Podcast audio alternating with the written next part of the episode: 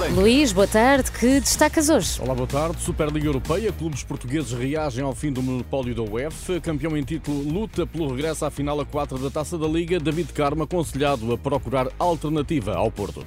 Vamos lá para mais uma edição de Bola Branca na Renascença. Benfica não vê a Superliga como prioridade ou alternativa e defende o crescente entendimento e cooperação entre a UEFA e a Associação Europeia de Clubes. É a reação do campeão nacional ao acórdão do Tribunal de Justiça da União Europeia, que considera que a UEFA não pode impedir a criação de uma Superliga de futebol na Europa. Para o Benfica, ainda que a decisão venha a colocar um ponto final no monopólio da UEFA e que se abram novos desafios, há que salvaguardar a permanência e a defesa das ligas internas e das competições nacionais. Já o Sporting esclareceu há minutos que defenderá sempre a existência de ligas domésticas e um modelo de competições europeias alicerçado em critérios de transparência e meritocracia. Para o Porto, a decisão de hoje não pode desunir a família do futebol. O Porto diz estar disponível para, ao lado da UEFA e em sintonia com a Federação e Liga de Clubes, contribuir eh, para potenciar as competições e reafirmar os valores do futebol europeu. O Braga, o primeiro a reagir, reafirma o compromisso de colaborar com a Associação Europeia de Clubes para manter os valores que definem o futebol europeu em parceria com a EFA. É, em síntese, o que pensam os maiores clubes portugueses sobre uma decisão que abre as portas a uma revolução no futebol profissional de clubes a nível internacional. Já o presidente da UEFA diz que agora não se opor à Superliga, mas promete um calendário de Liga dos Campeões que impeça um mesmo clube de estar nas duas competições. Alexander Seferin responde com ironia à euforia dos presidentes de Real Madrid e Barcelona. Vi hoje na imprensa inglesa que os adeptos estão a chamar a competição Liga Zombie. Não vamos tentar travá-los. Mesmo antes nunca tentámos travá-los. Eu próprio o disse publicamente por várias vezes. Eles podem criar o que quiserem. Espero que comecem assim que consigam uma grande competição só com dois clubes.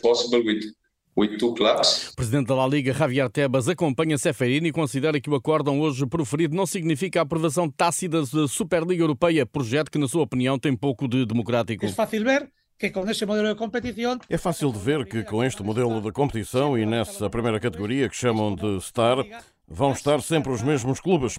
É como uma liga quase fechada. Por isso, a nossa oposição a este modelo e o nosso apoio à resolução do Tribunal Superior de Justiça da União Europeia, que não supõe em absoluto o reconhecimento da Superliga, como se disse equivocadamente ou mentindo na manhã de hoje. Ou mentindo na manhã de hoje. Pedro Proença, enquanto presidente da Associação de Ligas Europeias, advoga que a decisão do Tribunal de Justiça Europeu não deve mudar a posição dos que defendem o futebol como um modelo aberto, em que a qualificação para as competições europeias seja definida pelo desempenho anual nas provas nacionais, uma posição semelhante à anunciada pela Liga Portugal em comunicado.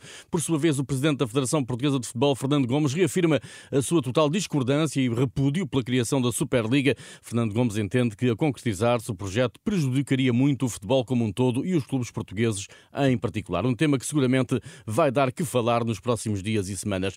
Taça da Liga, Benfica ou Aves, um dos dois vai marcar presença na Final Four como vencedor do Grupo B, decisão esta noite no Estádio da Luz, por ter somado os três pontos na deslocação à Aroca e porque o emblema de Vila das Aves ainda não pontuou, o Benfica junta-se ao Estoril das equipas apuradas para as meias finais, ainda que hoje perca por um golo. O jogo tem início às 8 e um quarto, com informações hora a hora nos blocos informativos da Renascença. Amanhã decide-se o vencedor do Grupo A. O Casa Pia lidera com 4 pontos, o que obriga o Braga a ganhar na Madeira ao Nacional e a marcar no mínimo dois golos para não depender do terceiro critério de desempate.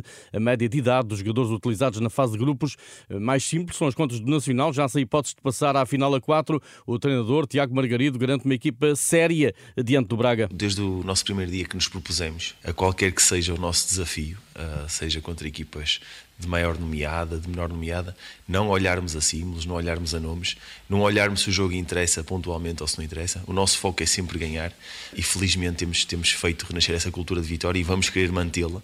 Portanto, o nosso foco é, é, é vencer o próximo jogo, independentemente dele ele não nos permitir avançar na fase de grupos. Nacional Braga esta sexta, às 8 e um quarto da noite, o Casa Pia joga por fora a torcer por um empate para que o Braga não marque mais do que um golo na Chopana. O quarteto da Final Four da Taça da Liga fica fechado sábado, quando terminar o Tondela Sporting. Os bilhetes para Tondela esgotaram em poucas horas. Na preparação para o jogo, Ruben Amorim chamou Chico Lamba, Pedro Bondo e Rafael Nel, jogadores da equipa B. Já no caso de David Carmo, despromovido ao Porto B por comportamento inadequado para Sérgio Conceição, mais compreensível seria sair e rodar noutro clube defende o treinador Rui Santos, que trabalhou no Braga com o defesa central. O mercado de janeiro está a chegar e vem mesmo a calhar para David Carmo. Ele só vai ser feliz e vai se sentir realizado se jogar, obviamente, domingo a domingo. Porventura, equipa B não vai ser a melhor solução para ele, porque ele pode continuar a demonstrar o valor, mas sabemos que a qualidade e a projeção e a estimativa que ele tem para jogar tem que rodar para outro clube. Para mim, a melhor solução para o David Carmo seria rodar noutro clube, obviamente. Com David Carmo a treinar na segunda equipa, plantel principal do Porto prossegue a preparação do jogo com o Leixões para cumprir calendário na Taça da Liga.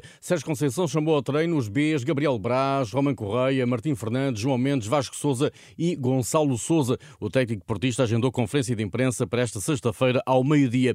Fluminense ou Manchester City, o novo campeão do mundo, é conhecido esta sexta-feira. O treinador Fernando Diniz alimenta o sonho de um título inédito no palmarés tricolor. Acho que desde quando eu cheguei no Fluminense que a gente sonha com isso. Eu acho que desde que eu me conheço como gente também sonhei com isso. Não consigo como jogador, mas estou conseguindo agora como treinador participar da decisão de um título mundial. Com três Copas Libertadores na carreira, mas seu título mundial de clubes, Felipe Melo tem nova oportunidade aos 40 anos de idade. O defesa e capitão do Fluminense quer subir ao topo do mundo na Arábia Saudita, ainda que pela frente esteja o campeão europeu e uma das equipas mais fortes da atualidade. Sem dúvida nenhuma é, ao meu modo de ver e pensar, o melhor time do mundo nos últimos cinco anos, né? Mas a gente crê, e tudo é possível ao que crê. Já Pep Guardiola acredita que serão os jogadores a fazer a diferença em campo. O treinador do City rejeita comparações com Fernando Diniz e devolve os elogios ao adversário. É a escola brasileira, Fluminense. O Fluminense é da escola brasileira, jogam muito bem, juntam-se muito, têm jogadores de muita qualidade. O Brasil é sempre o Brasil, as equipas brasileiras passam o que se passa tem jogadores atrás de jogadores. Mas, bem, tenho aqui o Ederson, que me vai falar do Diniz, das suas ideias mas no fim os jogadores farão a diferença. Pero ao final os jogadores vão fazer a diferença. Fluminense Manchester City esta sexta-feira às seis da tarde, final do Mundial de Clubes na Arábia Saudita. Futebol feminino na Liga dos Campeões, o Benfica está a perder eh, por 1-0 com a Eintracht Frankfurt, cumpridos os primeiros 35 minutos de jogo na Alemanha. O encontro é referente à quarta jornada do Grupo A da Liga dos Campeões. À entrada para esta ronda, a equipa treinada por Filipe Patão ocupava o segundo lugar a três pontos do Barcelona. O líder do grupo recebe a partir das 8 da noite o Lanterna Vermelha Rosen Garde da Suécia. Está tudo em rr.pt. Boa tarde.